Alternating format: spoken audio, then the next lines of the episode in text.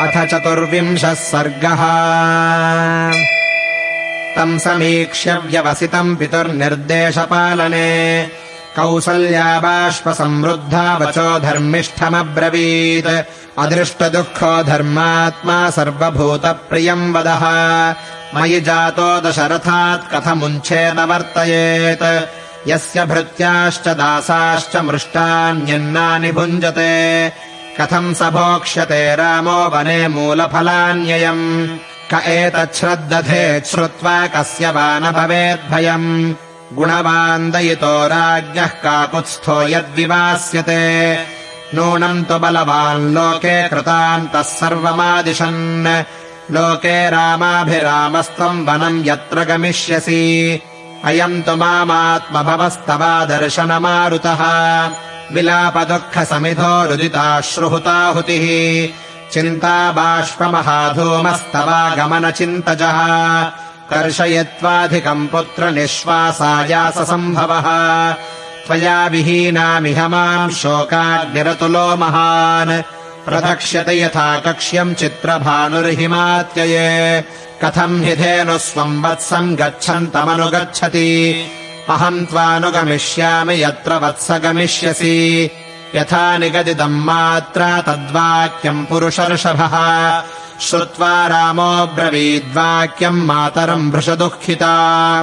कैकेय्या वञ्चितो राजा मयि चारण्यमाश्रिते।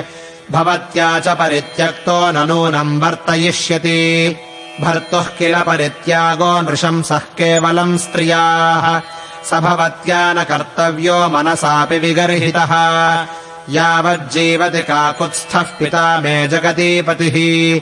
शुश्रूषा क्रियताम् तावत् स हि धर्मः सनातनः। एवमुक्ता तु रामेण कौसल्या शुभदर्शना। तथेत्युवाच सुप्रीता राममक्लिष्टकारिणम्। एवमुक्तस्तु वचनम् रामो धर्मभृताम्बरः भूयस्तामब्रवीद्वाक्यम् मातरम् भृशदुःखिता। मया चैव भवत्या च कर्तव्यम् वचनम् पितुः।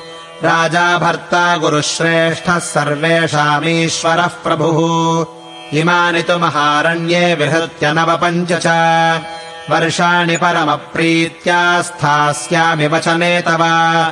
एवमुक्ता प्रियम् पुत्रम् बाष्पूर्णानना तदा उवाच परमार्ता तु कौसल्या सुतवत्सला। आसाम् रामसपत्नीनाम् वस्तुम् मध्ये न मे क्षमम्। नय मामपि काकुत्स्थवनम् वन्याम् मृगीमिव। यदि ते गमने बुद्धिः कृता पितुरपेक्षया। ताम् तथा रुदतीम् रामो रुदन् वचनमब्रवीत्। जीवन्त्या हि स्त्रिया भर्ता दैवतम् प्रभुरेव च भवत्या मम चैवाद्य राजा प्रभवति प्रभुः। न ह्यनाथा वयम् राज्ञा लोकनाथेन धीमता। भरतश्चापि धर्मात्मा सर्वभूतप्रियम् वदः। भवतीमनुवर्तेत स हि धर्मरतः सदा। यथा मयि तु निष्क्रान्ते पुत्रशोकेन पार्थिवः। श्रमम् नावाप्नुयात् किञ्चिदप्रमत्ता तथा कुरु दारुणश्चाप्ययम् शोको यथैनन्न विनाशयेत्। राज्ञो वृद्धस्य सततम् हितम् चरसमाहिता। व्रतोपवासनिरता या नारी परमोत्तमा। भर्तारम् नानुवर्तेत सा च पापगतिर्भवेत्। भर्तुः शुश्रूषया नारी लभते स्वर्गमुत्तमम् अपि या निर्नमस्कारा निवृत्ता देवपूजनात्। शुश्रूषामेव कुर्वीत भर्तः प्रियहिते रता एष धर्मस्त्रिया नित्यो वेदे लोके श्रुतः स्मृतः अग्निकार्येषु च सदा सुमनोभिश्च देवताः। पूज्यास्ते मत्कृते देवि ब्राह्मणाश्चैव सत्कृताः। एवम् कालम् प्रतीक्षस्व ममागमनकाङ्क्षिणी नियता नियताहारा भर्तृशुश्रूषणे रता। प्राप्स्यसे परमम् कामम् मयि पर्यागते सति। यदि धर्मभृताम् श्रेष्ठो धारयिष्यति जीवितम्। एवमुक्ता तु रामेण बाष्पर्याकुलेक्षणा कौसल्या पुत्रशोकार्ता रामम् वचनमब्रवीत् गमने सुकृताम् बुद्धिम् न ते शक्नोमि पुत्रका। विनिवर्तयितुम् वीरनूनम् कालो दुरत्ययः।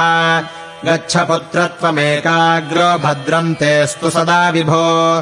पुनस्त्वयि निवृत्ते तु भविष्यामि गतक्लमा। प्रत्यागते महाभागे कृतार्थे चरितव्रते।